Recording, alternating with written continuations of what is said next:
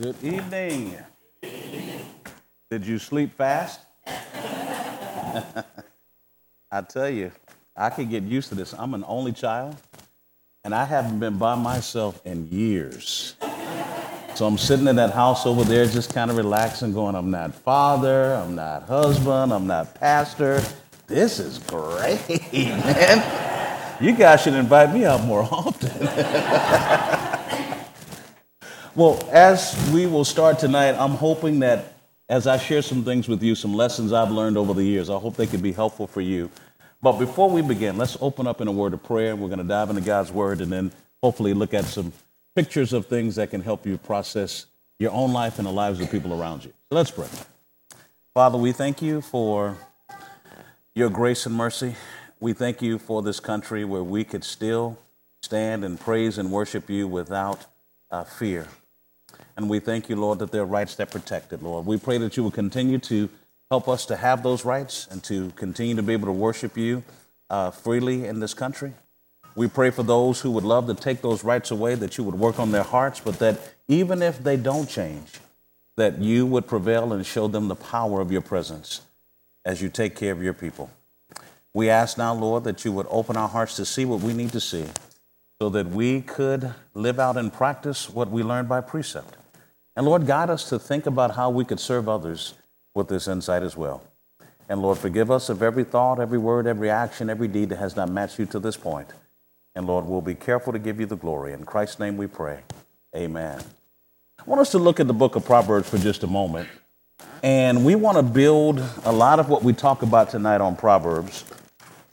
Now, one of the things that you think about when you're doing exposition of Proverbs, Proverbs has two things that it basically does for us it gives us a description of life and it gives us a prescription for life. So I want you to think about those particular things. But the first place I want us to look at is Proverbs 27, verse 19. And this is giving us kind of a description, which is going to help us tonight as we are trying to think through how to see things before we try to learn how to deal with things. As I have taught for over 28 years now in biblical counseling and just in the seminaries and around, the biggest struggle that I have with people is that we rush too quickly to try to do something with the information we have versus understanding the information. And I like to put it this way we're not clear about the what, but we're trying to figure out the how. And I've told people for years take time learning the what, and then the how won't be as complicated. The reason why how is so complicated is because the what is not clear. And so, what I want us to do tonight is to learn a lot of the what and really dig into the what, and then eventually the how will become clear to you as to what to do. That makes sense. In Proverbs chapter 27, I want you to look at these particular words, and again, giving us a description. He says in Proverbs 27 19, as in water, face reflects face, so the heart of man reflects man. And what this passage is saying is that your heart is a demonstration of who you are.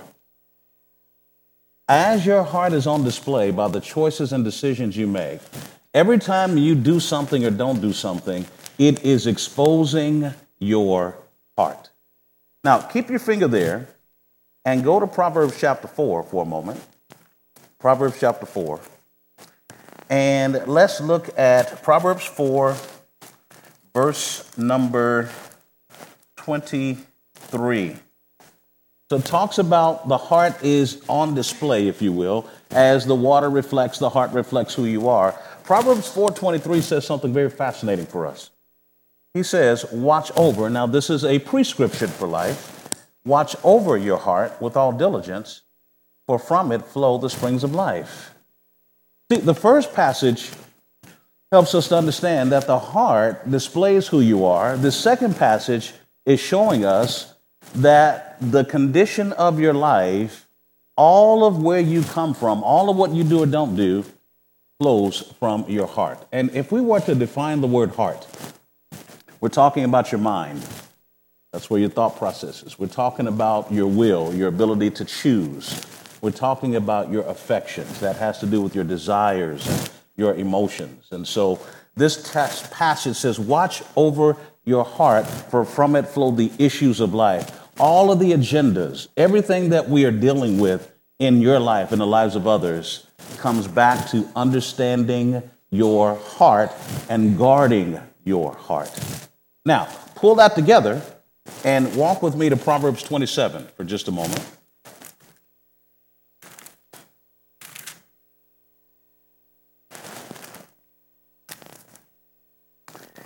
I'm sorry, Proverbs 20. We just was at 27. Proverbs 20. And I want to find, and the verse says, Find me. I just saw it.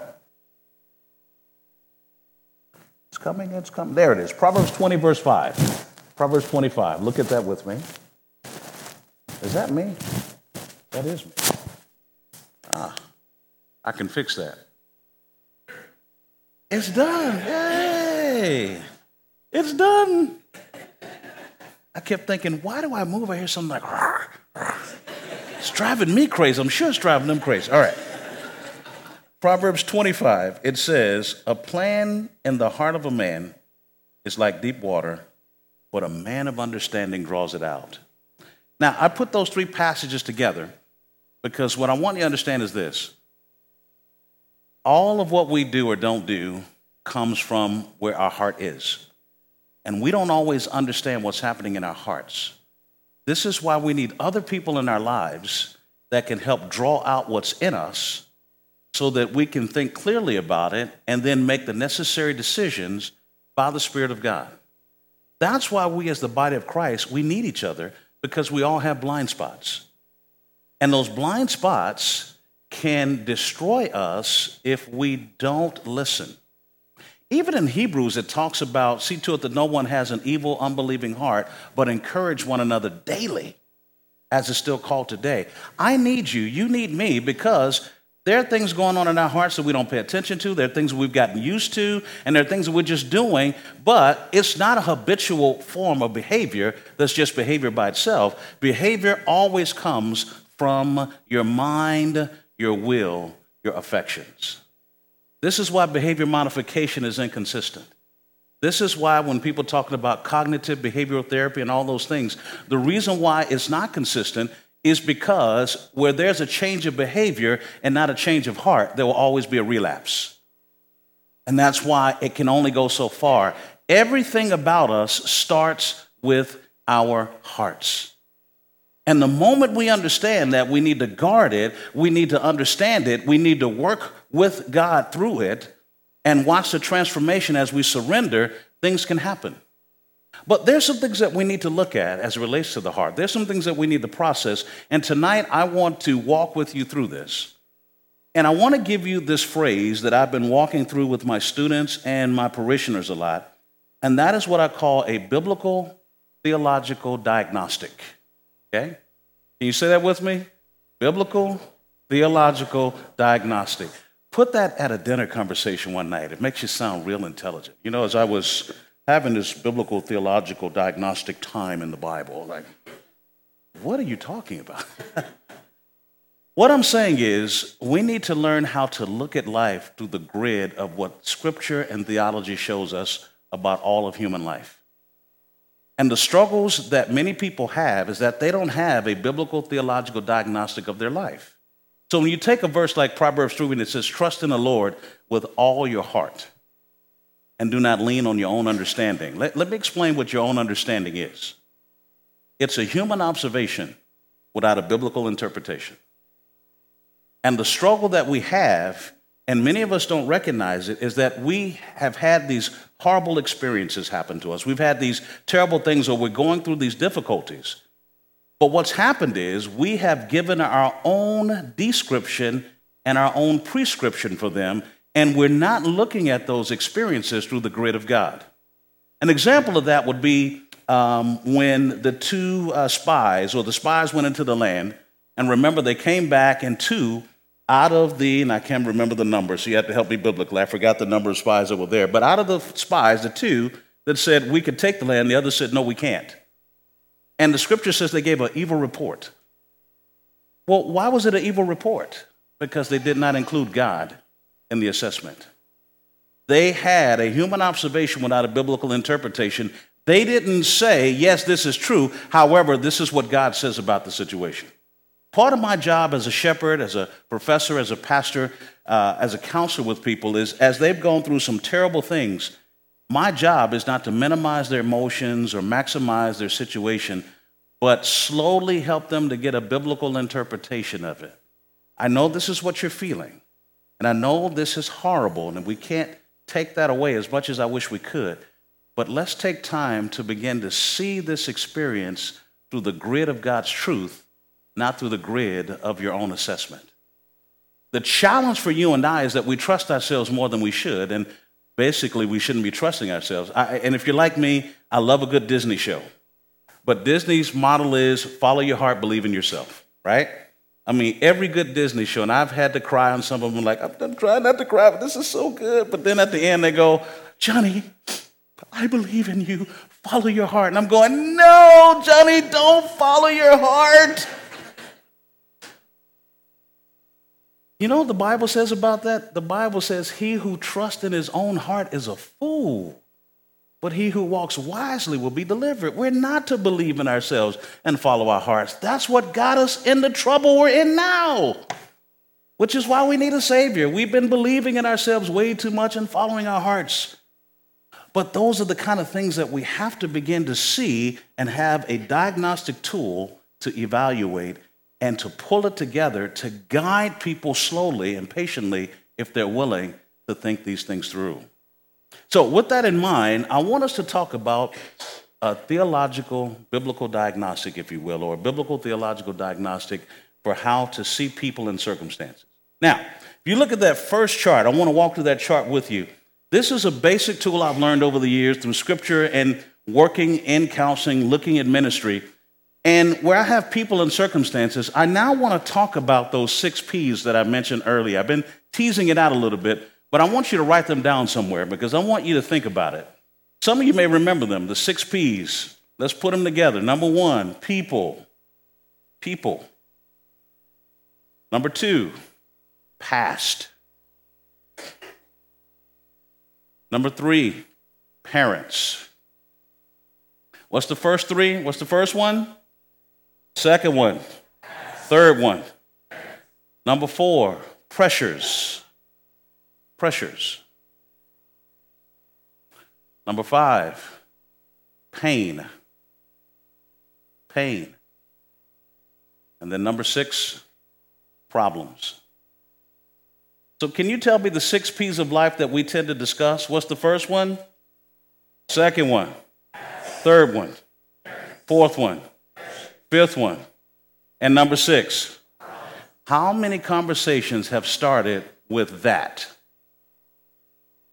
And what I hear all the time is, Pastor, you don't understand because of the people that I'm dealing with is the reason why I'm not obeying God or disobeying God. Pastor, you don't understand. My past and all that's happened in my past is the reason why I'm not obeying God or can't obey God. We can go on and on and on. Does that make sense? And what they're trying to say is these are the reasons why I do or don't do. And I say to them in a very loving way, hogwash. In the Greek, that means you're crazy. But no, I don't say that. what I do in a very respectful way is help them to see that the people, the past, the parents, the pressures, the pains and problems of life don't cause you to make decisions the people, the past, the parents, the pressures and pains and problems of life are the context in which you make decisions. And those decisions are not based upon those six P's, they're based upon the condition of your heart. That's where that Galatians chapter 6, verse 7 that we talked about earlier comes in. When the, when the Bible says, Be not deceived, God is not mocked. Whatever a man that he shall. Notice what it didn't say. Be not deceived. The reason you feel the way you do, the reason why you are the way you are, the reason your life has turned out the way it's turned out is because of the people, the past, the parents, the pressures and pains and problems of life. And so you have a right to feel and be the way you are because that's the reason why your life is the way it is. Is, is that what that text says? It says, Be not deceived, God is not mocked. Whatever a man that he shall reap. Then it gives you the context. It breaks it out. If you sow to the flesh, you shall from the flesh reap corruption. If you sow to the spirit, you shall from the spirit reap eternal life. So, what I want you to understand is you have been dealing with the people in your life, the past, the parents, the pressures, the pains and problems, either in your flesh or by God's Spirit. That's not complicated, is it? People say, but you don't understand. I've got some people in my life, they're terrible. You know what? I am not doubting how terrible the people are in your life, but the people in your life didn't cause you to hit them with the frying pan or to speed off or to yell out those curse words or to take those drugs or whatever you want to tell me. They didn't do that. They were the context in which you made choices, and the choices you made exposed the condition of your heart. Yeah, but my parents didn't love me well. You know what?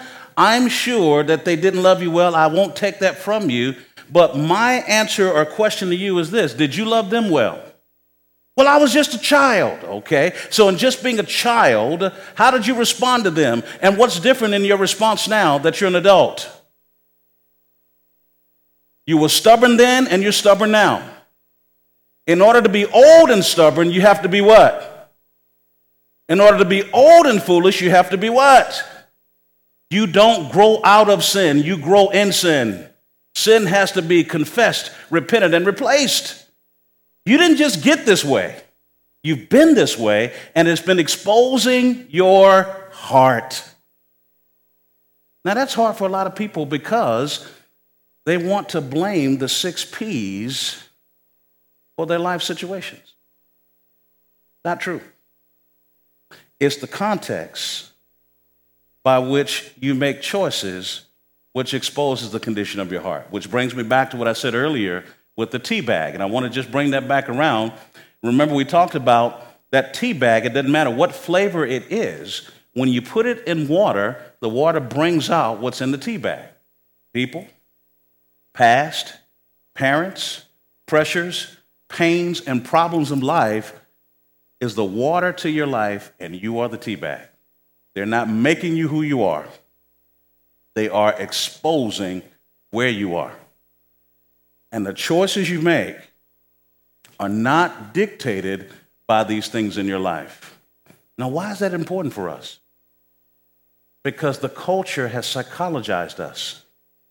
And we have bought into this idea that the condition of my life is based upon external things beyond my control.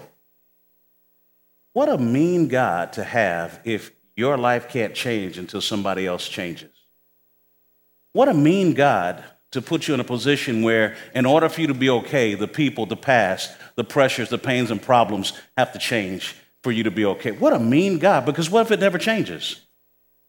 But the God we serve, the God of reality, has never allowed the condition of your soul to be determined by external factors, ever.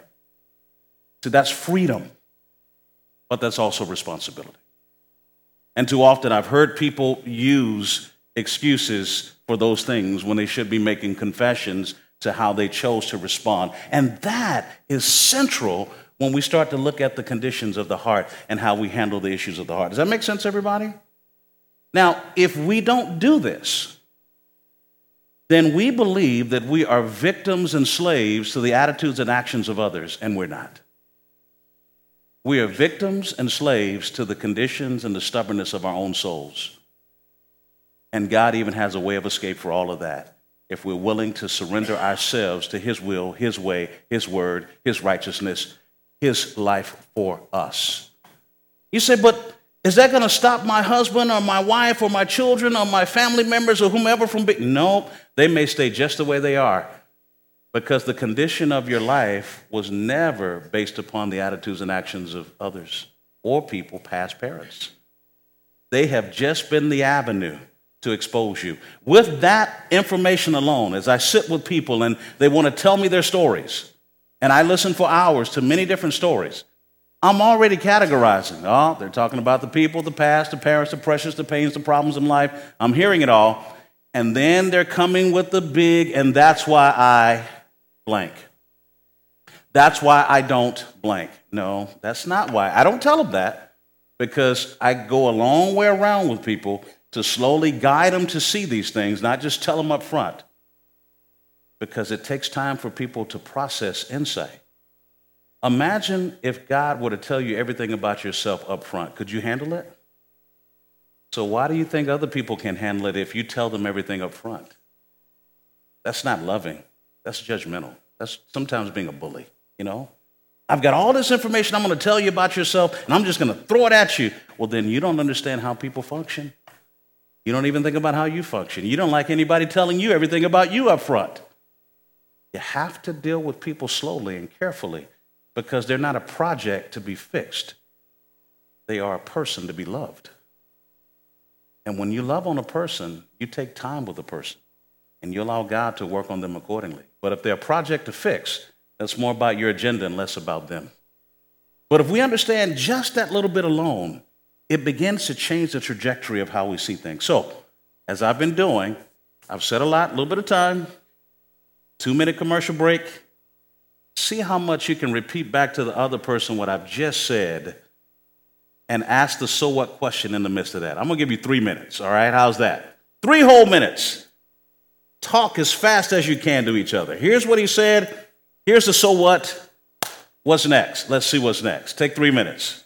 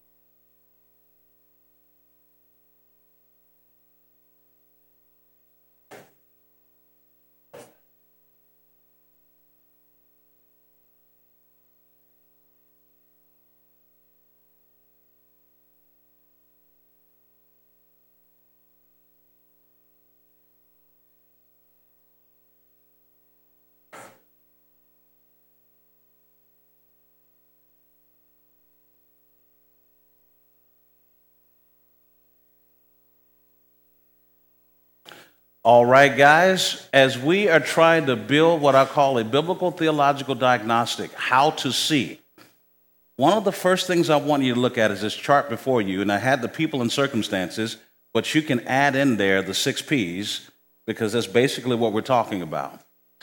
As you study the Old and New Testament, you will discover that we have three basic responses to all of life situations.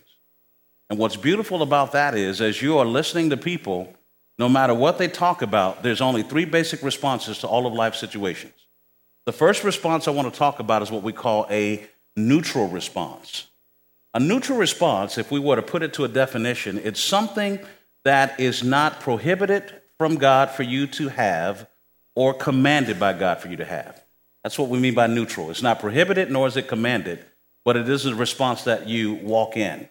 So when we talk about neutral response, it's, it's demonstrating and expressing a happiness, a sadness, a disappointment, an embarrassment, or a hurt that does not violate Scripture. The normal expressions of life that God does not hold against you is wrong.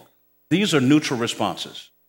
I'm not trying to tell someone, don't be disappointed, don't be embarrassed, don't be sad, okay? These are neutral responses to life situations. In other words, these are neutral responses to people, the past, the parents, the pressures, the pains and problems of life. No sin involved. But please hear me well nothing stays in neutral. Did you catch that? Can you say that with me? Nothing stays in neutral. You will move from neutral responses to two other responses either loving responses or unloving responses. Let me identify what loving responses would be to have thoughts, motives, desires, communication patterns, behavior patterns, manner of life patterns, relationship patterns, or serving patterns we are commanded and empowered by God to have that demonstrate love for God and love for others. Or unloving responses to have unloving thoughts, motives, desires, communication patterns, behavior patterns, manner of life patterns, relationship patterns, or serving patterns that are prohibited by God and are determined by the evil in our hearts. Those are the three basic responses you have in all of life. If we were to sit down together and you were to say, I want to share with you my heart about what's been going on in my life, you know what I'm going to hear? I'm going to hear what things? Can you tell me the six things I'm going to hear? You're going to tell me about what?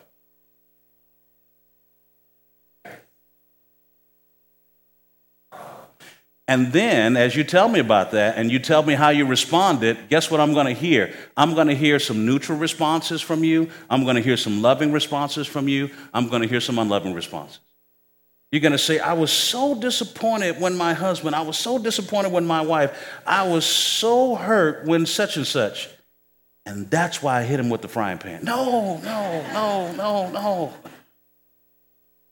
We go from neutral to either loving or unloving. That's very important you understand that. And as I'm listening to people, they will describe how so disappointed they were, or how sad they were, or embarrassed. And then I hear what they did next.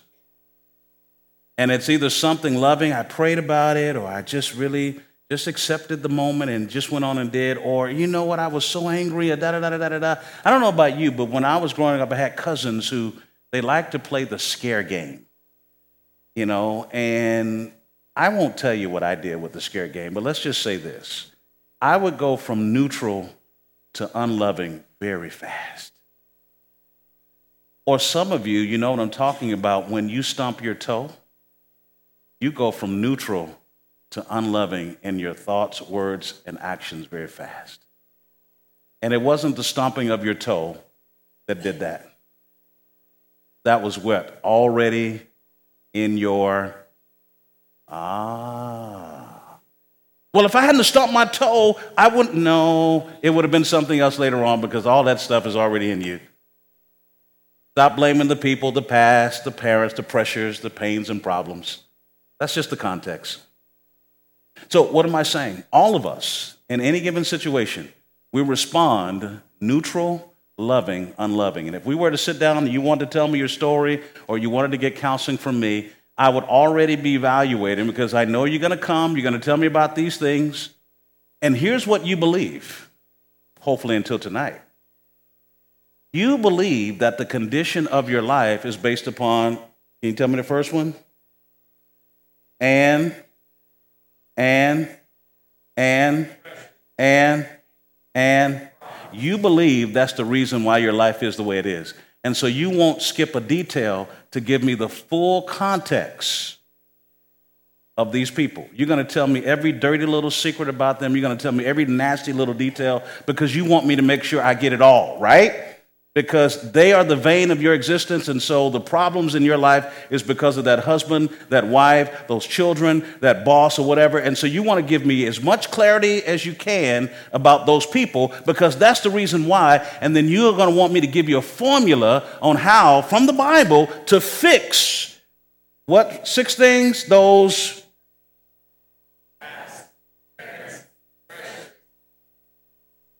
Because that's the real issue. So you think. And I'm going to listen with a smile, and I'm going to nod my head with you. I'm going to hug you from time to time. I'm going to cry with you. And when the time is right, I'm going to help you to see that that was the context to expose the condition. And those things didn't cause you, those things exposed you. And we're going to begin to see that the real problem is that you've been bitter for years.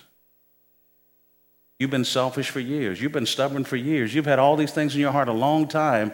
And you just got to a place now where you're ready to hear the reality of where your heart is. And you're going to tell me about all of these six things, and you're going to want me to hear with clarity all the details of it. And you're not going to skip a beat. But you know what? When you tell me those things, it's like taking a picture. When you're taking a picture, who's missing from the picture? Did you catch that? And all your details, you're going to be missing from that picture. Because in your mind, you're basically a good person trying to walk with Jesus. And because you're basically good trying to walk with Jesus, the problems in your life are those things outside, and you're looking for counsel on how to get that fixed because you want to be right for Jesus. Does that sound familiar to any of you? And here's the biblical reality God has been using those things for years to guide you to see the condition of your soul, to show you just how unloving you've been in areas. And what you're going to cling to is, but you don't understand. Are you telling me that me being disappointed is wrong? I'm not talking about your disappointment. No, that's not wrong. I'm not talking about your sadness or the fact that someone has brought pain to your life. No. Those are terrible things, and we need to weep with those that weep and rejoice with those that rejoice. But that's not where you are, where you are. You've gone from neutral to unloving. You've been bitter for years. You've been resentful for years. But don't I have a right? Well, let me just ask you a dumb question, you know, that maybe the Bible might ask Is there ever a right time to do wrong according to Scripture? There's never a right time to do wrong. Do you have a right time to be wrong? No. So you're telling me that I shouldn't be hurt? Oh, no, I'm not telling you that at all. I'm telling you what you've done with your hurt all these years. You have moved from neutral to unloving. And it's not the hurt, because you can have peace from God and still be hurt. But the lack of peace you have is because you've been in the flesh, not because of the pain in your soul. Wasn't our Savior a man of sorrow, acquainted with grief? But yet, did he not have peace? See, once we understand what I'm sharing with you, it becomes very clear that when we get biblical about these things, the problems that we think are outside of us that need to be fixed is the context in which God is exposing what really needs to be addressed. And so, part of my training of my team and training of my leaders and training of those in counseling and training people in the congregation and hopefully training you all is to first help you to see this picture. Imagine what would happen if you just started to not try to fix anything, not say anything, but just begin to take your life for the next seven days and said, you know what? Let me look at my responses to the people, the past, the parents, the pressures and pains, and let me just document what I see. You'll be amazed at what you discover how you move from neutral to loving and unloving. And when you stop making excuses and you're ready to make confessions, you can begin to grow and change because now you're taking a good look at where you are before the presence of God. Listen, not what you know about the Lord, not what you've learned about the Lord, but where you are before Him, so that all of that good insight can be applied accordingly to your life. So, that's the first one. Are you with me so far? Am I making sense to you so far? What we would do now, let's look at the second picture to kind of build on the first picture. And what we've done with the second picture, just think about people, past, parents, all the things I mentioned in our responses and what's revealed about us. I just added two blocks at the top and the bottom that I want us to explore. Not only as we're dealing with those six P's that our heart's on display, that we see neutral, loving, and unloving responses, we also, in that, will learn about your expectations and desires of life. I know a lot about you by what's happening to you and what's taken from you because you're going to talk a lot to me about the things that you want that you're not getting and the things you're getting you don't want. And the more I listen to you, you're going to really unfold your desires before me. And if I listen long enough, you're just going to start telling me because think about it. When you don't get your way, what becomes the bulk of your conversation? What you didn't get that you wanted or what you got you didn't want, and over and over. And when something is troubling you, what comes out? What you expected, what you wanted, how you think you should have had, how hard you've worked. I mean, and again, I get to listen to you tell your story. And as I'm listening, all these things ooze out, and I don't have to force it. What's the one thing that people like to talk about more than anything? And if you shut up long enough, they'll tell you everything you need to know. I'll never forget, I was at a friend's party one time, and you know, I'm one of those kind of people where when I'm at a party, I'm not the life of the party. I'm the guy that sits in the corner, just kind of chat with people and just kind of chill and, you know, just kind of watch. This one guy, he came, sat down next to me, and I'm the person, I don't talk about me unless you ask me. Because I learned a rule uh, a long time ago in life and in counseling and in ministry. If you really want to learn people, listen. And one of the assignments I give my students is see if you can go seven days without saying anything about yourself unless someone asks you. Do you know how hard that is for us? But do you know why that's hard for us? Because we are so full of ourselves. If there's anybody we love to talk about, it's us.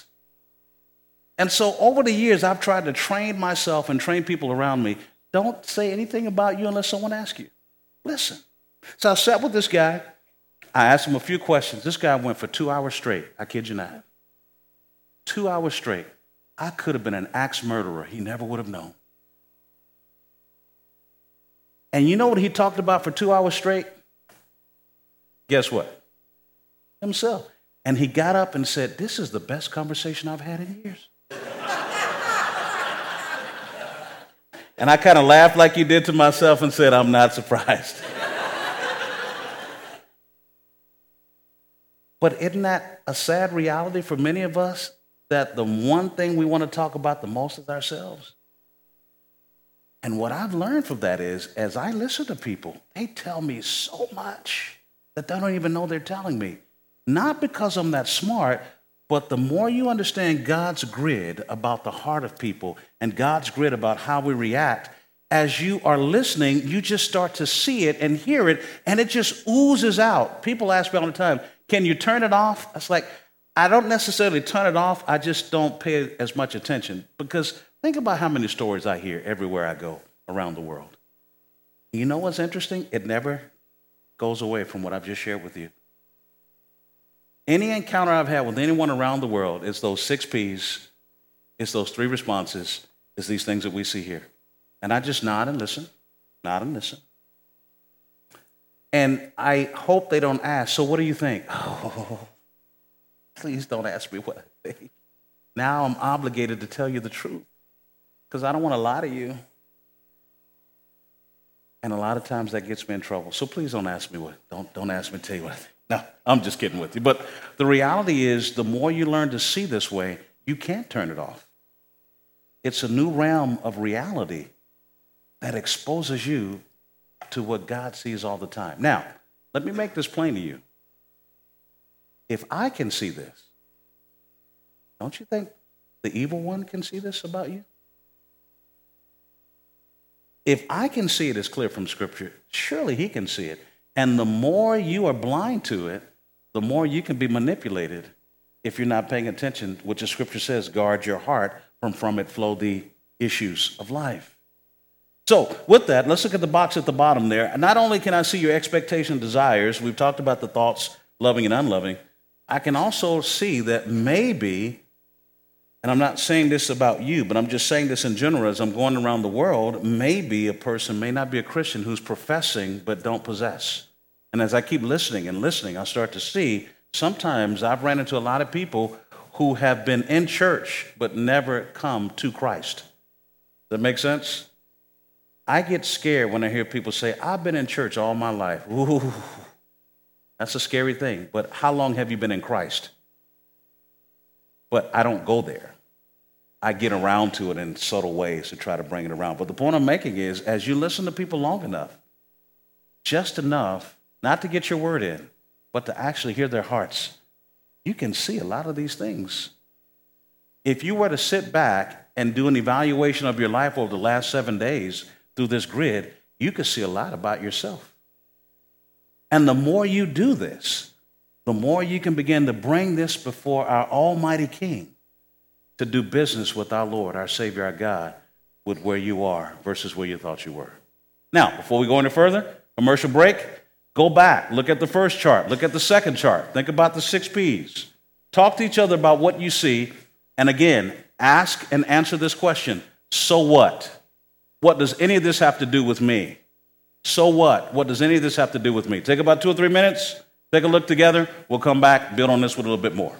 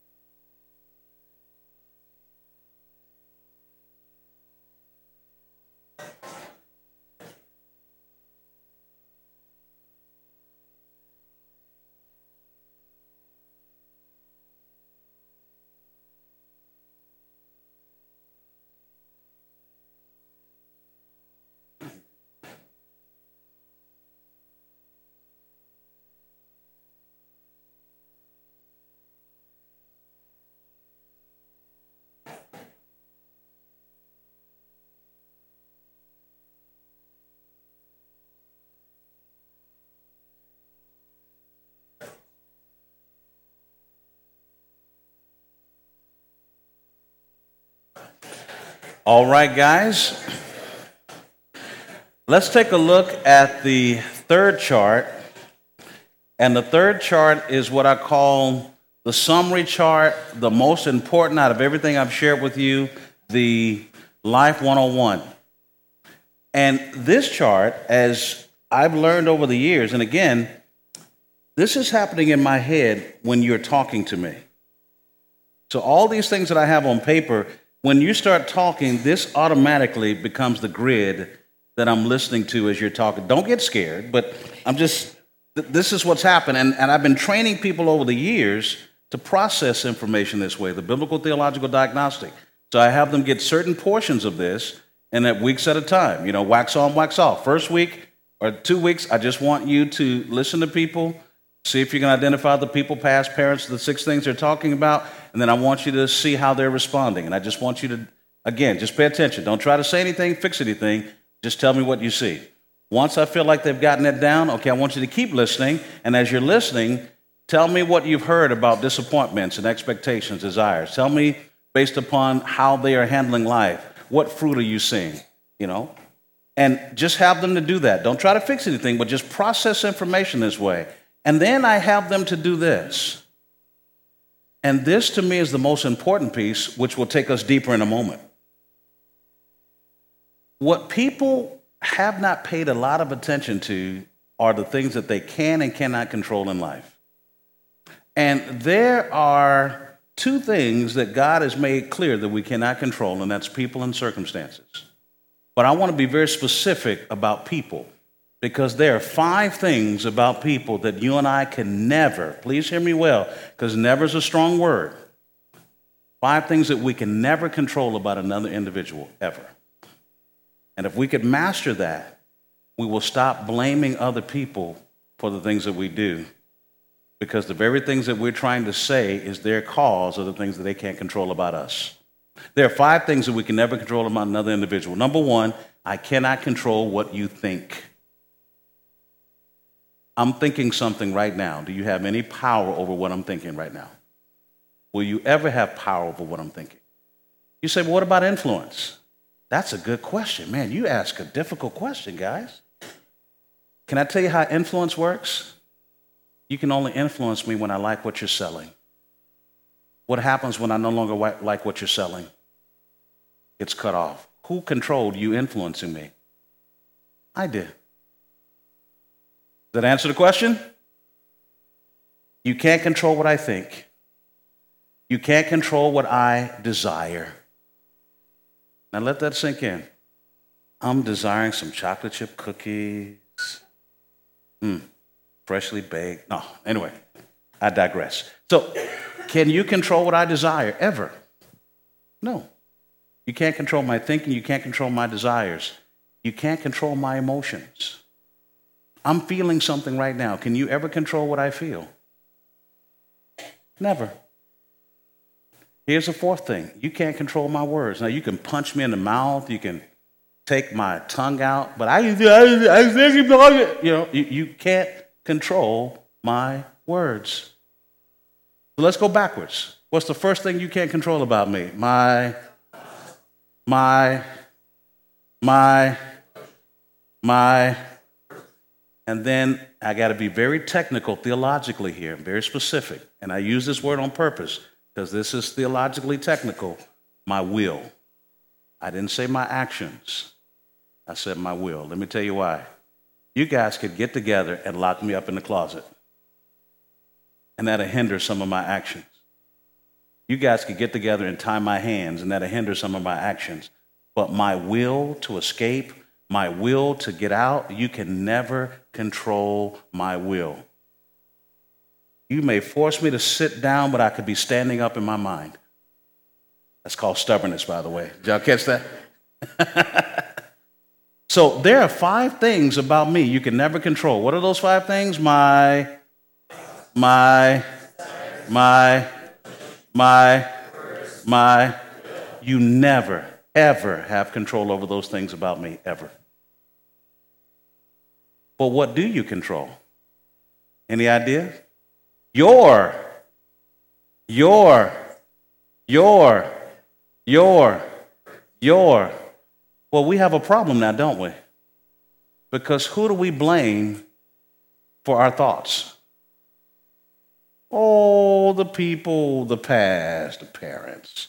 Who do we blame for our desires? All the people, the pa- who do we blame for how we feel? Who do we blame for our uh, will? Who do we blame for our words? We love to blame the very thing that the scripture makes plain that we can't control. So, if what I'm saying is true, and we know it biblically is true, because if people can control those things, then when we stand before the presence of God at the bema of judgment, we could never say, God, you can't hold me accountable because this person made me think this way. This person made me say these things. This person made me feel this way. This person, so Lord, you can't hold me accountable for much of anything because it's the people, it's the past, it's the parents, it was the pressures, it was the pains of life. So Lord, basically, I'm good. Does that sound theologically correct according to what we know as conservative evangelical Christians? God wouldn't have anything to judge. And ultimately, we'd get back to blaming Adam and Eve. Those realities are very important for us. So, if what I'm saying is true, we have a dilemma. And this is what I tell couples all the time because I let them fight and fuss and cuss before I teach them this. Because I want them to get into it. And I'll even push the button. Whose fault is this? Why are we here? It's this. I'm like, go on, keep going and you're doing, you're, no, no, keep it going. And when I get tired, I'll put this out there. And I'll say, so then, if what I've just said is true, then what do you control? My thoughts. My, well, then, Billy, you just said she makes you angry. Well, she does. Well, no, no, no, no, no, Billy, hold on, bro. Hold on. Because you just said a minute ago that you can't control this about her and she can't control this about you. So then she didn't make you angry, Billy. You decided to get angry. Well, wait a minute. I, you know, Helen, I understand you said he hurt your feelings. Now, your feelings are hurt, and we're not going to take that away from you because that's real. But, Helen, he didn't hurt your feelings, he disappointed your expectations. And in disappointing your expectations, you are experiencing the hurt feelings, but who set the expectations, Helen? And who's responding to the expectations that were set? I'm not trying to take away your hurt feelings and I'm not trying to minimize them, Helen. I just want you to understand that your hurt is real, but you can't blame him for the hurt feelings because then he has to change in order for your feelings to change. And the scripture makes it clear that your feelings are the byproduct of your own thoughts, your own desires. So, Helen, if what I'm saying is true, he disappointed your expectations. Yes, he did that, but you have those expectations that you can change at any time, which would then change your emotions, which would then change where you are at any moment. Who controls that, Helen? You do, Helen. Uh, wait a minute. You, you said she gets on your nerves. She can't get on your nerves. There may be things that you like or don't like, but you have a choice of how you choose to respond, and your emotions are following what you're thinking. So, if what I'm saying is true, you guys have been yelling at each other for the last 15 minutes, believing that the other person is the reason why this is happening, but in reality, your hearts are on display because here's the thing every choice you make comes down to what's motivating you in that moment. And you really only have two ambitions in life. You're either driven by selfish ambition or you're driven by love. Yeah, but what about those neutral things? Oh, you've been listening. That's a great question. What did I say earlier? Nothing stays in. Exactly right. You don't stay there long. And you're going to be motivated out of your selfish ambition or out of love. So so again, when you say she made you angry, Helen made you angry, she didn't make you angry. You decided to get angry. Why? Because what you wanted, you weren't receiving, and what you were receiving, you didn't want, and you were motivated out of your ambition to respond to her this way. You had expectations of him that are higher than his character can handle, and he's not meeting your expectations because his character is not where your expectations are. The moment you lower your expectations and raise your love, you're going to be hurt less and have peace more. But you control that, Helen. And that's driven by the motivations of your heart of what you want that you're not getting, what you're getting you don't want. You decide the condition of your soul. Where is that in the Bible? I keep telling you guys, Galatians chapter 6, verse 7 be not deceived. This is one of the most important lessons I teach people because it is through this grid that I help them understand life. And so I'll give them some homework assignments. I'll say, now that you've understood this and we walk through scriptures, so here's your homework assignment. I want you to write out some scenarios for me. I want you to write out some things that's happened between you or in life in general. And I want you to answer these questions for me. What was the situation? Well, me and Helen were riding to the store, we were going to the restaurant, okay? What could you not control about Helen? I could not control Helen's thoughts. Helen was thinking this. I could not control Helen's words. I couldn't control her emotions. Her emotions were this. I couldn't control her desires. They were this. I couldn't control her will. It was this. Okay? What could you control? I could control my thoughts, which were, why is she always bringing this up? I could control my words, my desires, my emotions, my will, my feelings, if you will. So then, when you responded to Helen the way you did, what were you motivated by in that moment? My selfish ambition. How by? Because I responded this way instead of this way. Huh. Imagine what would happen if people actually start to take inventory this way. This is what I teach people. This is Life 101. No one makes you mad. You decide to get bad because of what's happening in your soul. Because if people make you mad, then people have to change in order for you to stop being mad. And what if they never change? Now you're stuck forever. You are a victim forever. Now we can all sing the victim song. Let's just all go get drugs and don't worry, be happy. But is that a biblical view of our existence? Is that a biblical view of our God whom we serve? No. This is one of the most important things. And when I'm listening to people as they're telling my story, they're telling their story, I'm categorizing. Here's what they could not control, here's what they could control. And then when they tell me how they responded, they're showing me the motivations of their hearts. And I'm listening, going, wow, that was selfish ambition. Wow, oh, that was loving. Oh, that was selfish ambition. That was loving. And I'm just putting it together. And they're telling me everything. They're starting back when they were five and going up to when they're 70. And they're like, I hope I'm not overwhelming you. Not at all. Because as they're talking and telling me all of this detail, all of this detail fits in these categories. And I could summarize it in two minutes, what they'll tell me in three hours, but I wouldn't do that. We take time over weeks to unpack the reality of what's happening in their lives. I have to teach them what to see and accept what to see, and then lead them in what to do. I don't try to show people what to do until they first learn how to see. And when they can see, then we can focus on what to do. And until they accept the reality, I can't move in the transformation. I can't help them. They've got to really accept that this is what I cannot control, this is what I can control, and every time I make a choice, it's motivated out of the ambitions of my heart. If a person does not accept that, then what will I always hear? Yeah, but. Yeah, but. Yeah, but. Or you don't understand these people, this past, these parents, these pressures, these pains, these problems, and we'll keep going there until they accept the reality of every choice you make is based upon the condition of your heart.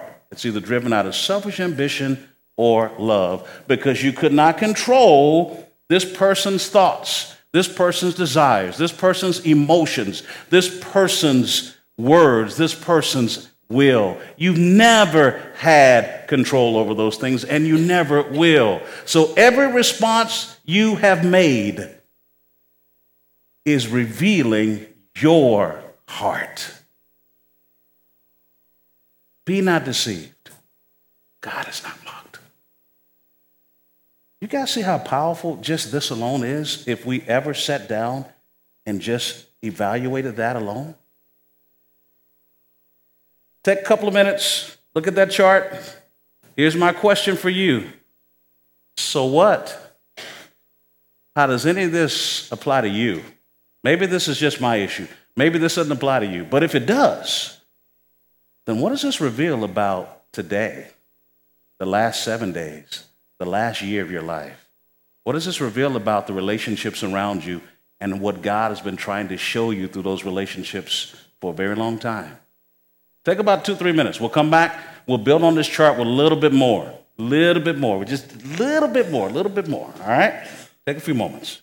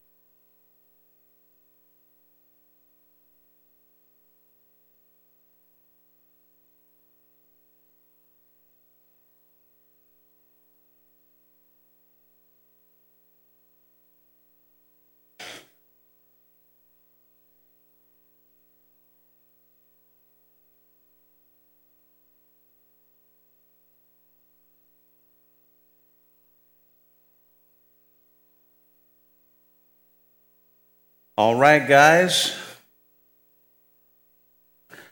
This is like a fire hose. I'm throwing a lot at you. I'm giving you in an hour what I normally do in 10 to 12 weeks with someone I'm counseling. So that's probably why you're feeling the way you're feeling. because, again, I try to take the time to just unpack it. And here's the number one thing I've learned people don't accept that, you're wasting your time with the rest of counseling.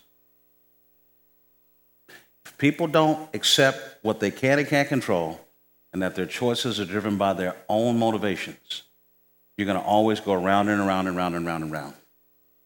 You're always going to hear the yeah, but. You're always going to hear the people, the past, the pressures. Why? Because they refuse to accept that the condition of their soul is dictated by their own hearts. In other words, the choices they make are dictated by the condition of their soul, not the people, the past. And, and again, you're going to hear it. And this is why I've learned over the years if we can't get there, it's a loss. Because as soon as I say something, yeah, but what about him? Yeah, but what about her? Yeah, but what about those people on my job? Yeah, but what about my parents? Yeah, but it'll always be something needs to happen outside of me before I'm willing to do something inside of me. Because they or that is the reason why I. And that is biblically incorrect. This is why it is futile to try to give people scriptures to practice before you give them a reality from scripture of how to see. That makes sense? This is what I mean by a biblical theological diagnosis. You got to show people what to see and accept before you can guide them in what to do to make changes. Because in their minds, it's useless, it's futile. Why do you want me to put this off and put this on? Why do you want me to start doing this and stop? Because God is sovereign. I don't want to hear that God is sovereign. See, the reality is people in pride can accept the supremacy of Jesus Christ. People don't first need hope who are in sin, they need rebuke. They need to see the reality of their condition and be broken. Then they can embrace the reality of who Christ is and be redeemed. Blindness cannot change. People have to see the reality of who they are through the grid of God's presence. This is why starting with those things that we love to start with. You know, this week they're so stubborn. If I could just get them to see the sovereignty of God, if you could get them to see the sovereignty of God, they wouldn't be stubborn. You've got to start with let's look at why you're so stubborn. Let's look at what God exposes about your heart. Let's look at your belief system of what you think about God and life and existence. You have a belief system that the world revolves around you and that you should have what you want, when you want, how you want it, and you believe you deserve. Let's see what the scripture says about what you believe and contrary to what God says. And until there's a awareness and a brokenness, and the person says, I can't believe I've been this bad. Yes, but let's look at how good God is, because while you were yet a sinner, He chose to do these things. While you have been this way, He's never stopped loving you. You can't embrace the reality of how good He is until you come to terms with how ugly you really can be. And then there's a sense of humility. You remember what the scripture when uh, Jesus was talking to one of the Pharisees and he talked about whoever has sinned much is forgiven much and loves much? Many of us don't think that we're that bad. We've bought into a psychological view that's inconsistent with reality. And so we keep blaming the people, the past, the parents. The, we, we think that God, when it came to us, we were partially bad and God really just redeemed us. It's those other people. But you really are, I really am that bad. The gospel is only good news for wicked people. If that's offensive, then you've got some work to do. That make sense? When we understand that, then we can see the glory of God. Boy, we really are that bad. That's why we needed a Savior. But without that reality, it's everybody else. But with that reality, it's me, oh Lord, standing in the need of prayer. Now, let's take that chart. Let's go a little bit deeper. Here's what I know about you, what I know about me. When we're operating out of selfish ambition, it gets deeper. So, next chart shows us if you are not driven out of love, but out of selfish ambition, then I know ultimately you're walking in pride. And what is pride ultimately? It's a mindset on self, it's self centeredness. And the more you are walking in pride, you see the world not through the grid of Christ, but through the grid of your emotions, your will, your desires, your expectations, your disappointments. Your watch this.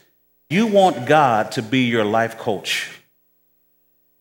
You want to improve and, and be a better you. God is not interested in being your life coach. He's not interested in your self development. He's interested in your death and your transformation into Christ likeness. The world wants you to be better. God wants you to be like Christ. The world wants to coach you. God wants to transform you. The world wants you to focus in on self improvement. God wants you to focus in on death and true life. Pride keeps you fueled with trying to live to please yourself. And if I know you're driven out of selfish ambition, that I know you're driven by pride. And that second word, we're going to talk about this tomorrow night. The word lust there, most people when they hear lust, they think of sex. But lust is anything you want in life more than God. You're willing to sin to get it and sin when you don't get it. It's that desire that may in of itself not be bad, but you've made it evil because you've elevated it above love for God and love for others. And the more you're driven by selfish ambition, you are full of you, and there's a lot of desire for something that's way more important than anybody else. And watch this you create idols. And what is an idol? We'll talk about this tomorrow night in detail. An idol is anything you look to, any person, any place, any product, any perspective, any platform that you can get to that will bring you what you treasure because life is all about you. And when I see that, I can tie your worry back to these three boxes. I can tie your anger back to these three boxes. I can tie your depression back to these three boxes. You show me where you're worried, I'll show you where you worship. You show me where you're angry, I'll show you where you worship. You show me where you're depressed, I'll show you where you worship. I didn't say sad, I said depression. Depression means there's hopelessness, there's a sense of guilt, there's deep sorrow. There's nothing wrong with deep sorrow, but where there's hopelessness and a sense of guilt, you are in the flesh. And when you're in the flesh, you're not driven to please God, you're driven to please self. And we can trace it back to these three things there's some pride, there's some lustful desires, some things you want more than anything else, and you have reduced any and everything in your life as a means to your end. As people are talking to me, they are exposing these things to me and don't even know they're exposing it to me. Because you cannot walk in selfish ambition and walk in humility at the same time. Where there's selfish ambition, there's pride. Where there's pride, there are desires that you've turned into demands, and there are things that you are looking to to give it to you. That is a reality, guys, that will never change.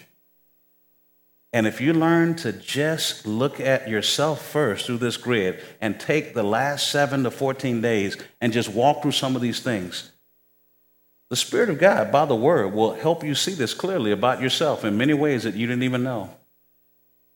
Part of my job as a shepherd, as a counselor, as a professor, as a friend, is to listen to people and help them to make these connections to show them this is really what's happening with you. I'm not taking away from that person as being mean. I'm not taking away from those external situations that are real. I'm not denying that. But that's not determining what's happening inside of you. What's happening inside of you is based upon how you have chosen to respond, and your responses are not driven by the Spirit of God, because if it were, we'd be looking at love right now. We were looking at love and joy and peace and long suffering and gentleness and meekness and faith and self control. But I'm not seeing that in your life right now. I'm seeing the very opposite, which tells me you're not driven by the Spirit, you're driven by your flesh, which tells me you're driven by pride and your own agenda above God. But if you don't see what I see, what two words are you going to say to me after I tell you that? You're going to say, yeah. And then you're going to refer to what are those six things? The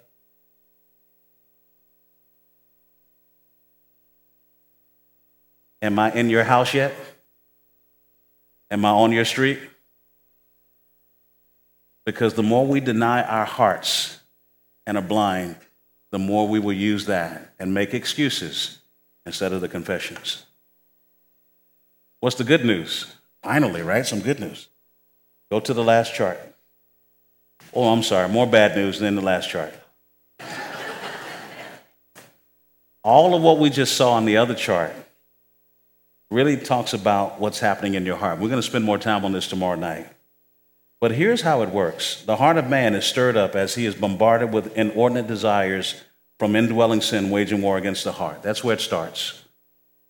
And then, secondly, Satan further stirs up sinful desires through the opportunities provided from the world system and the world's wisdom. And then, step three whenever a man is hungry in his heart or hurting in his heart or does not come to Jesus, he pursues satisfaction of the heart or silence from the pain of the heart through feeling or feeding on lustful desires by acting on Satan's opportunities, leading man to his own destruction. This is what's happening all the time. And I'm spending time trying to expose these realities to people from the Word of God. This is just James. This is just Second John, love not the world. All we're doing is taking that and exposing the realities of this to people. Where do we take them? Final part for tonight, I want to open the floor for a few questions from you guys or thoughts about it. This is where we're trying to take people. We're trying to guide them from pride to humility. Instead of feeding on their lustful desires, to feeding on love for God. Instead of walking in idolatry, walking in love for others. Instead of worry, embracing God. Instead of anger, accepting what God allows. Instead of depression, experiencing the peace of God. And it's doable. It can happen. This could be a stable part of your life. But you've got to learn to see these things that I'm talking about. And you got to accept the reality of them. And then change can happen. The moment you stop blaming the people in your life for your attitudes, then you can really have some change. Because they're not making you they're exposing you. Now, this may sound weird to you, but because this is ingrained in my head, the moment you start talking to me, this stuff starts standing out to me as you're talking. And as I train people in this process, they get the same experience. As people are talking to them, it starts to just, it stands out. But before they can do it with other people, guess where I have them to start? You cannot give what you yourself do not have. This starts with us. And the more we can take ownership of this and watch God work, we guide people. This is not the solution, this is the picture. The solution is the same confess, repent, replace. But until people are ready to embrace this picture, this is the leaning no more on your own understanding, trusting the Lord with all your heart, giving them a biblical interpretation of their life existence. If they accept this and take ownership, then the next step becomes easier of guiding people into confession, repentance, replacement through the power of God that we talked about earlier. This is why, until people see, you're going to be futile in trying to help them change. And if they don't accept what you show them, it's going to be futile. And this is why I tell you when people have a lack of will, there's not much I can do. Lack of knowledge, lack of skill. We're going to expose these things. We're going to cry together. We're going to weep together. We're going to work through this together. I'm going to give my time, my energy, my life, everything I have to help them grow and change and work through these things together. I'm going to help them as they're embarrassed about it to show them, hey, listen, I understand you're embarrassed. I'm not going to tell you not to be embarrassed, but I'm going to tell you this. I've been exactly where you are. I've experienced what you've experienced. I'm here with you. Let's together see the power of God move in transformation. I'm not going to tell them to stop being sad. I'm going to come alongside of them and hold them and say, as you work through this, we're not just going to go through this together, we're going to grow through this together because God is with us, and this is a wonderful opportunity for change, and He is going to do something because He promised He would according to His word. We're going to move together down the road. But that stubborn person that still wants to yeah, but be and blame everything else, I'm going to pray with them and again go home and watch the text. Because there's nothing I can do. All right, we're going to stop here for tonight. I want to open the floor for any questions or comments you have, anything that's on your heart. What are you thinking? What are you seeing? So what? That's my question to you. Any questions or comments? No question is a dumb question. No comment is a dumb comment. What's on your mind?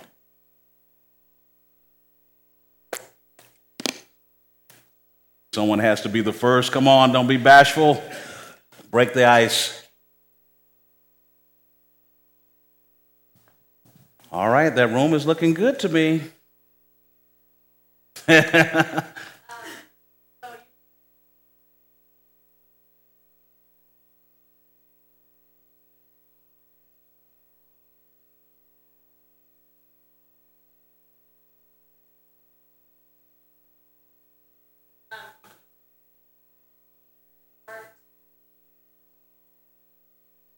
with somebody who is already feeling broken and depressed and so um, weighed down by the world and their own, like they already see themselves as a bad person.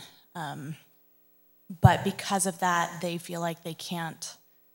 Uh, they can't accept God's love, or like God is not loving because of all of these things that have happened to them. They're not broken. That's a pity party. The brokenness is I'm ready to change. A pity party is, and think about what they're saying Christ died for all, and Christ's propitiation is for any. But they're saying they're so bad that he won't accept them, or they're so bad that he has to reject them. What they are exposing is how they treat other people and in their pride and arrogance, they have reduced God to themselves. And so I know that if I were to treat someone this way, this is what I would do. So surely this is how God is treating me. That's not a, a brokenness, that's a pity party that's built upon a pride and a low view of God and a high view of themselves. Now, I'm not going to tell them that up front, so please hear me. Okay, we're going to work our way around. I'm going to do parables, and I'm going to do a, a Nathan to David thing. I'm going to do all kind of things to help them see that, not just up front. You know what? You're just a prideful individual, and you're having a. I'm not going to do that. I'm teaching you that way, but I would work in certain ways to help them to see the reality of their view of themselves and what God says is true. And we're going to slowly help them see how there's a disconnect between their pity and the love that God has. Because until that happens, their problem isn't brokenness. I think I'm all of that in a bag of chips. And now I'm shocked that I'm not as good as I think I am. And I can't let go of what I think about myself to see the reality of God. So I got to reduce God to my level. That's what's happening in those situations. Does that make sense? But we slowly, again, we're not going to punch them in the face, we're not going to beat them over the head, but slowly help them see that reality. And then they could see true brokenness. Make sense? Right? Anybody else? Questions? Thanks for asking. Yes, sir. Tell me what's on your mind, little man. What's your name? Caleb. Yes, sir. What's neutral? Neutral. That's a good question. Neutral is something that is not right or wrong in the sight of God. Okay? So let's say one of your friends tickle you and you laugh.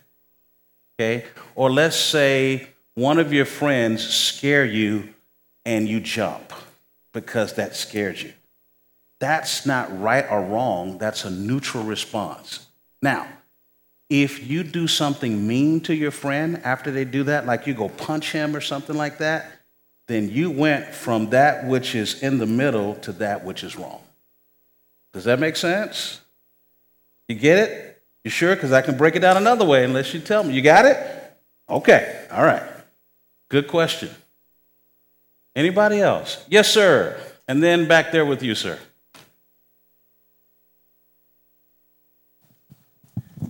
How do you explain the verse, um, bad company corrupts good character? If those six things, we can't blame anything on those six things in the past, people, the other things. How do you explain that verse? With because I'm hanging around you and I choose to allow you to influence me, I choose to become corrupt. That's the weakness of my own soul. So the bad company corrupts good morals because I'm liking being around you. So therefore, whatever you do, I want to do. So if I adjust and change, knowing that that is a flaw in my character, I need to guard myself from that by getting around other types of people. But it's still my decision because I'm allowing you to influence. Because what happens when I don't like you anymore? What happens to your company with me? Or what happens when, let's say, I've got greater consequences than I want to handle, then we're no longer hanging around each other anymore. Okay? Does that answer it? Okay. Yes, sir.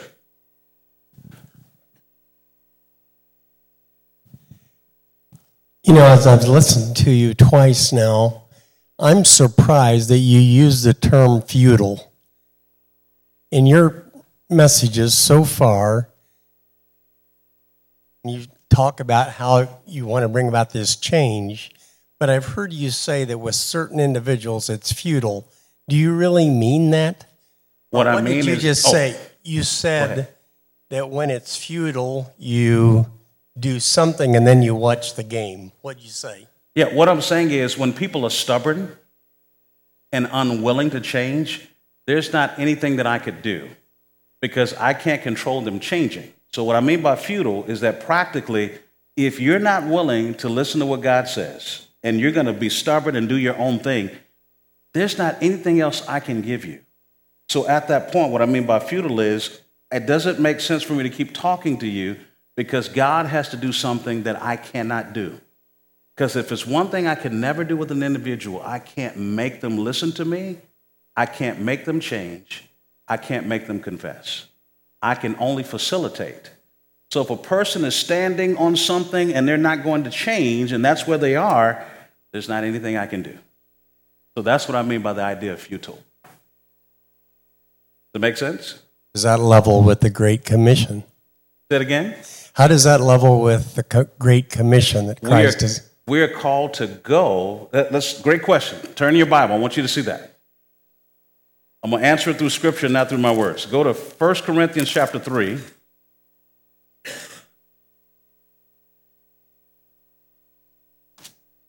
And I'm going to read this passage to you. 1 Corinthians 3. Let's go to verse 5, and I'm going to just read, and then you're going to see the answer to that question, okay? 1 Corinthians chapter 3, verse 5, he says, What then is Apollos and what is Paul? Servants through whom you believed, even as the Lord gave opportunity to each one. I planted, Apollos watered, but God was causing the growth. So neither the one who plants nor the one who waters is anything, but God who causes the growth. So the Great Commission is I am faithful to share the gospel. I can't determine the outcome. But if someone gets saved, now I'm faithful to walk them through discipleship as they choose to listen. But at any moment they reject, it's not on me. Let me give you another example. Turn to 2 Timothy. Let's go to chapter 2. 2 Timothy chapter 2.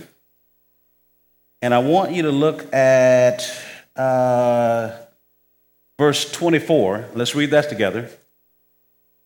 2 Timothy 2:24 he says the Lord's bondservant must not be quarrelsome but kind to all able to teach patient when wrong with gentleness correcting those who are in opposition if perhaps you by your skill will bring them to repentance if perhaps who? God may grant them repentance, leading to the knowledge of truth, and they may come to their senses because you kept showing them and telling them and trying to make them. Is that what it says? That God may bring them to their senses. So the point is, I've got to understand where my responsibility begins and ends. And if a person is not willing to accept the reality of what God says, there's nothing I can do. If they're willing to accept the reality of what God says, then I keep doing what I'm doing from evangelism to now discipleship. However, that's always in the hand of God and the heart of that person. Because if any moment I believe I'm responsible for the salvation of souls or the sanctification of souls, I put a lot of responsibility on myself that doesn't belong to me. But I am responsible for evangelism and discipleship as people are willing to listen. So that's kind of, if you look at that biblically, that's where we're headed when I say it's futile. Does that make sense? Yes, no? All right. Anybody else? Any other questions or thoughts? Any comments? Anything that's on your mind? Going once? Yes. There was a question posed by uh, someone I was sitting next to, and I thought it was a really good question, and I gave an answer, but I'm not the expert, so I want to hear you. I'm not the expert either. Well, I You know your son better than me. No, but go I don't have a doctor in front of my name. That gets me in trouble every time. The, you talked about expectations such as in a marriage, and the question was posed: What about biblical expectations such as expecting my wife or, or my husband to be faithful? And then, what if they're not? Why? What is? Is it wrong to have expectations for your spouse? I was wondering when was somebody going to ask that question. Expectations are not the problem, it's the worship of your expectations. See, for most of us, we live by our expectations instead of living to please God with our spouse. And that becomes a challenge. There's nothing wrong with expecting anything from my spouse, but can I control my spouse doing anything according to Scripture? Now, I can say all day long, the Bible says you're supposed to do this, and I will be absolutely right. But can I control if they will or if they will not? The only thing I can control is if I'm willing to submit to God myself and live to please God by playing the role that God called me to play. So there's nothing wrong with expectations, but the problem is we use them as excuses for our own disobedience. And say, well, if they're not, then why should I? Because if you are living by the covenant that God has set, your goal is to live to please God. And here's the problem that we will discover in any marriage, in any situation with expectations. If I live more by my expectations, then I'm showing my own character deficiencies. Because what I'm saying is, my relationship with you is contingent upon what you will or will not do. So I'm spending all my time focusing on how you should be doing what the scripture says, which means I'm being irresponsible in what God has called me to do in the scriptures. So the more we understand that, I tell people your problem is not that you have expectations, you worship your expectations. You live as if they must because you expect. People operate with you the way they operate with God, out of where they are in their character, not out of what you want. And if we were to deal with people according to their character, not according to our expectations, we would lower our expectations according to their character. Because too often, what we want from people exceeds where they are in their character. That's why we're always frustrated. But we don't even understand how selfish that is. Does that make sense? I want so much, and the Bible says it's valid for me to want this. Yes, but the reality is what you want and who this person is does not match. And guess what? You don't have the power to force them or to fix them. So now what will you do to the glory of God in that situation? And therein lies the challenge for so many people because they're challenging the validity of expectations versus the worship of their expectations and the inconsistency in their own obedience. That make sense? Yeah. Anybody else? Any questions or thoughts about this? Yes, sir. Um, I was just, uh, I guess a quick question would be when you first are trying to get the beam out of your own eye and trying to go through all these charts and assess and see just how uh, sinful and selfish your my desires are. Um, where do you where do you begin? Because it's very overwhelming when you think of it, Yes. and you go through just your typical day, driving, at work, talking to anybody, thinking about anything, and you just get myself at least gets really burdened with that thought, or just so I guess um, I guess I'm just asking what would be um, like a, a just a practical way to efficiently get the beam out of your own eye so you can not hypocritically um, be very tender in those moments when you know people need you but you're still you know critically wounded yourself? So i don't know if that makes any sense The first step in all steps, I tell people, this is where not just random Bible study and random meditation happens. People get bored with their devotions because they're not doing devotions according to their character problems. If I'm struggling with anger, what do you think I should be studying a lot of scripture about? Anger. What should a lot of my research be on, and how should I be focusing in? This is how we take every thought captive. This is how we are transformed. This is how we take thy word about hid in heart that I might not sin against thee. If that's my area, I need to be spending a lot of time there and then evaluating. Guess what the Spirit's going to do? It's going to begin to bring that back within those situations. What we fail to do a lot as saints is we don't prepare for the day, we react to the day. If I know this is an area for me that's a problem, my devotions, my meditation time, my memorization of scripture should be all in those areas. So before I get out the door, I'm prepared for what's going to happen because it tends to happen from the same people at the same time consistently. But I keep acting the same way. Why? Because I haven't changed my thought processes. I haven't prepared. If you always do what you've always done, you'll always get what you've always got. So you have to think differently and prepare differently, and then you will do differently. And as saints, that's what our quiet time was meant to be about. Taking that and looking at our character deficiencies and saying, okay, I have a problem with stubbornness. Let me look at what the Bible says about stubbornness. Let me study some characters and what God did with them in stubbornness. What would God want me to process and think about? As you confess that and count on God's forgiveness, then you start thinking about what is the opposite way. So instead of focusing on not being angry or not being stubborn, you focus on how to be thankful and how to give of yourself. And you start putting yourself to say, this day with that person, I know this is they're going to come at me, but by God's power, this is how I'm going to demonstrate love to them this week. And the more you do that, you will discover that that issue, you won't be perfect, but you will sin less. You won't be sinless, but you will sin less. And you'll be more consistent because you've replaced it with that item that God would have you to replace it with as you're preparing daily. You know, we used to, did you ever lift weights? A little bit? Do you remember you didn't just walk into the weight room and just start lifting weights. You had to stretch, you had to get yourself together, and then you would do it. It's the same thing in the Christian life.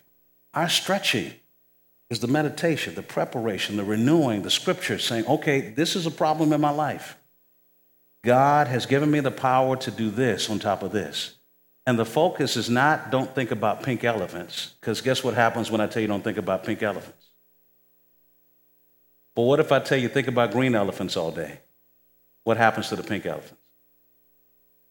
See, the key is not to stop something, the key is to start something and to prepare your mind in the process and confess and repent. That's the Christian life, the put off, put on. But again, if we just focus on true grit instead of the grace that God gave us, it's not going to happen. So it's preparation, study, spending time in those areas. If, like I tell, I told one guy, you're in the book of Leviticus when you need to be in the book of James. I know Leviticus is fascinating and it's a lot to study, but you need in the book of James according to where your heart issues are. Does that make sense? And learning how not just to read it to read it, but to read it for memorization, to read it for change, for confessing, repenting. Lord, if this is my specific sin, teach me the specific obedient thing to do in replacement and having others to come alongside of you. And that's how you begin the process and change in those areas. Okay? Does that make sense? And that's a lifestyle, not an event. As soon as you start to mature in one area, then what happens? So that's why it's a lifestyle. Okay? Anybody else? Questions or comments about anything? Yes, sir.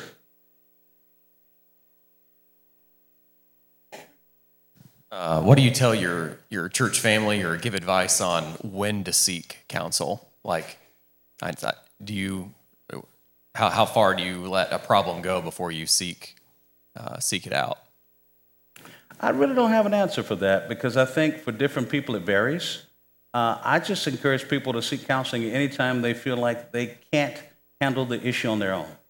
If through the insight that they've been getting from Sunday school or worship or from others, they can't apply the truth for change and it's they're feeling they're counterproductive, I would say it's time to get counsel to help you work it through. And part of what I try to do in the congregation is teach people how to live these principles. So I do a lot of preaching and teaching through these principles to show them how to apply it so that they have to come to me less and less and they can apply it more and more. Because here's the thing uh, there are seven basic principles that if we really learned, a lot of counseling wouldn't be necessary. Um, if I learned how to confess on a consistent basis, I would experience God's forgiveness on a consistent basis. 1 John 1 9, if you confess your sins, he's faithful and just to cleanse you. Uh, if I learned a lot about how to repent, to turn away from things, I can expect to get the mercy of God. Proverbs 28 13 says, He who covers his sins will not prosper, but he who confesses and forsakes them will find compassion. The more I have a habitual pattern of owning up and turning away, I get the cleansing, the compassion, and forgiveness of God. Scripture tells us, Be not conformed, but be you transformed by the renewing of your mind. If I spend a lot of my time renewing my mind in the areas where there are troubles, God is going to transform my thinking. If I spend a lot of time looking at my life and saying, with the family, what are some of the things that we need to focus on practicing for the next 30 days by the power of God or the next three months? If we spent time there putting that to practice, so many problems that we have, we would be handling through that process that we wouldn't need to come for counseling a lot or to others. But that means that we've got to learn the disciplines of the Christian faith and not just learn them, but live them in practice as a family. That make sense? And then accountability would bring along a lot, a lot of things. Anybody else? Questions, thoughts, comments, criticisms, you name it. I love criticisms, they're fun. I'll tell you this one lady said to me, I think you're arrogant. I think you're being narrow minded and you don't know what you're talking about. I said, Wow.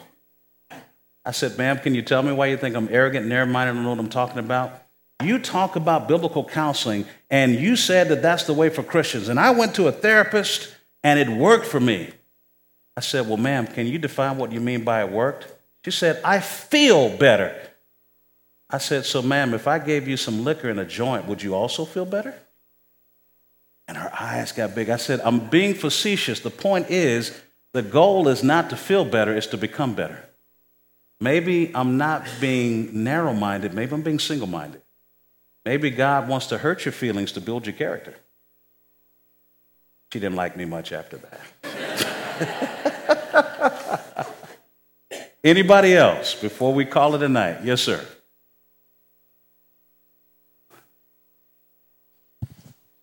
Have you?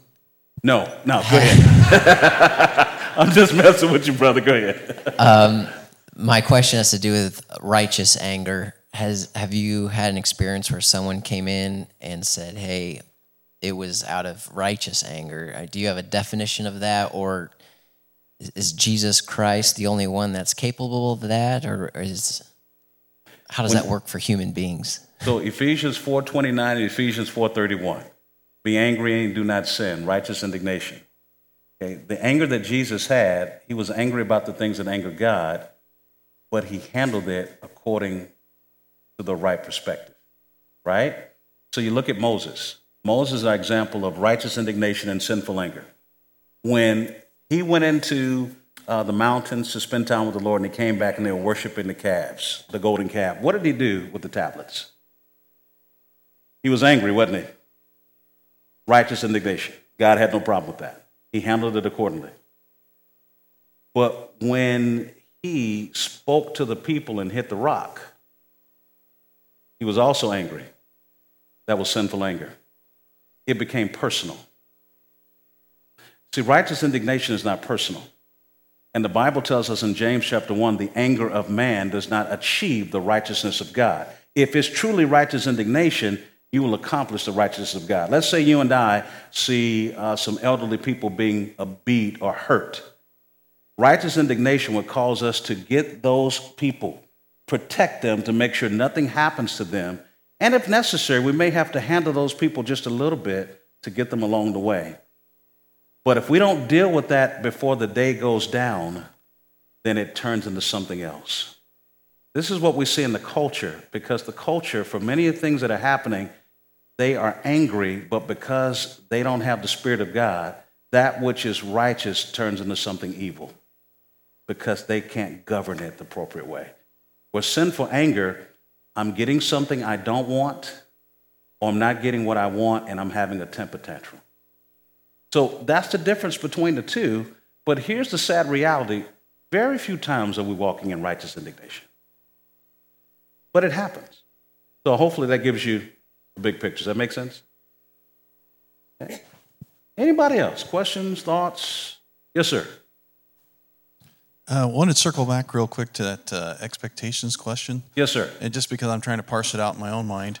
And, uh, you know, going back to uh, you know, Matthew 18, where it talks about, you know, going to your brother if he sinned against you, those kind of things. And obviously, you know, we have our own motivations, but there seems to be at least an expectation there that as a believer and another believer, that, if there is sin there, you would want to confront them. But how do you know where that line is between its your, your own selfish desire? You might be the only person who knows. Eh, like the uh, example he gave was marriage. So, you know, how do you work through that? You got to distinguish between clear sin and personal preferences. When the Bible tells me to confront someone, it's about what the Bible defines as sin. But normally, when we confront somebody, it's because of our personal preferences. And where there's arrogance is when I elevate my preferences to God's standards. Let me give an example.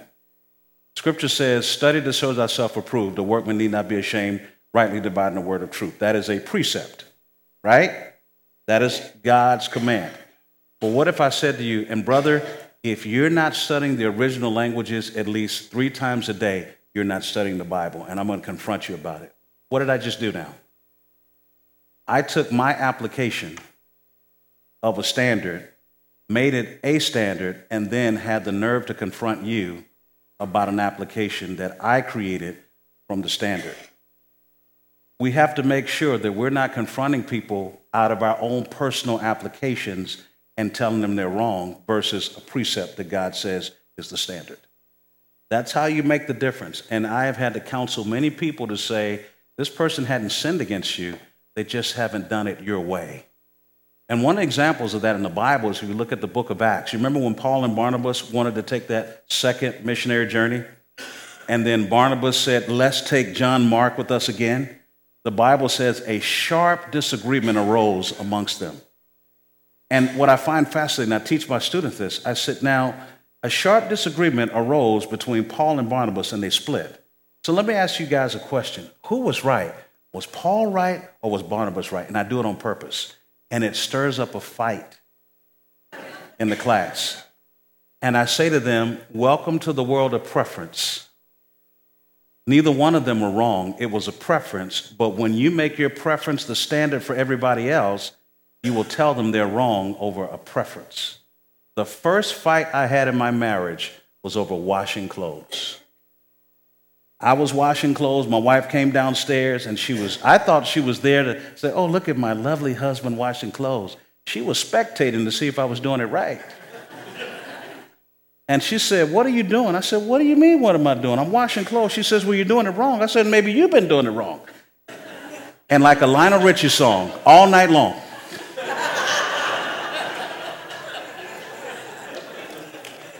Preference. Neither one of us was wrong, but in our arrogance, we attacked each other as if our way was the way and the other person needed to change. That's how you can tell.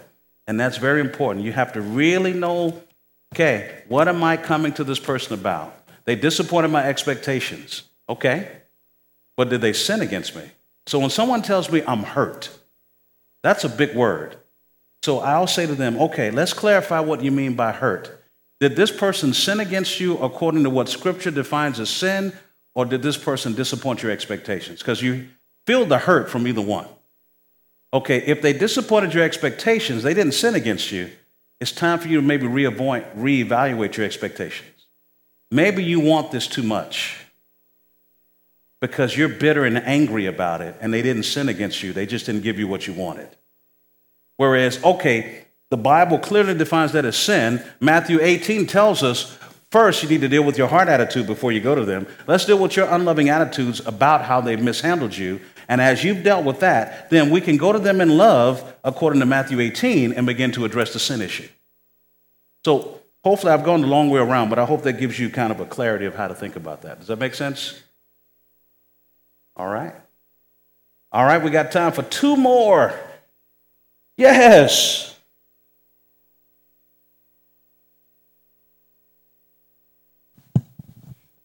Who won the fight? My wife. that was an easy answer. My wife won that one. So guess how I washed the clothes? The way she washed the clothes, right? But I gave it my college try. I, I mean, I stood in there for a while, and but she won.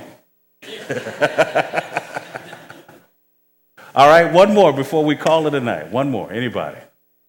Question, comment, concern, criticism, you name it. It's your night. Whatever you want. Going once. Going twice. All right, gang. Have a wonderful evening, and I will see you, Lord willing, tomorrow night. God bless you guys. Thank you.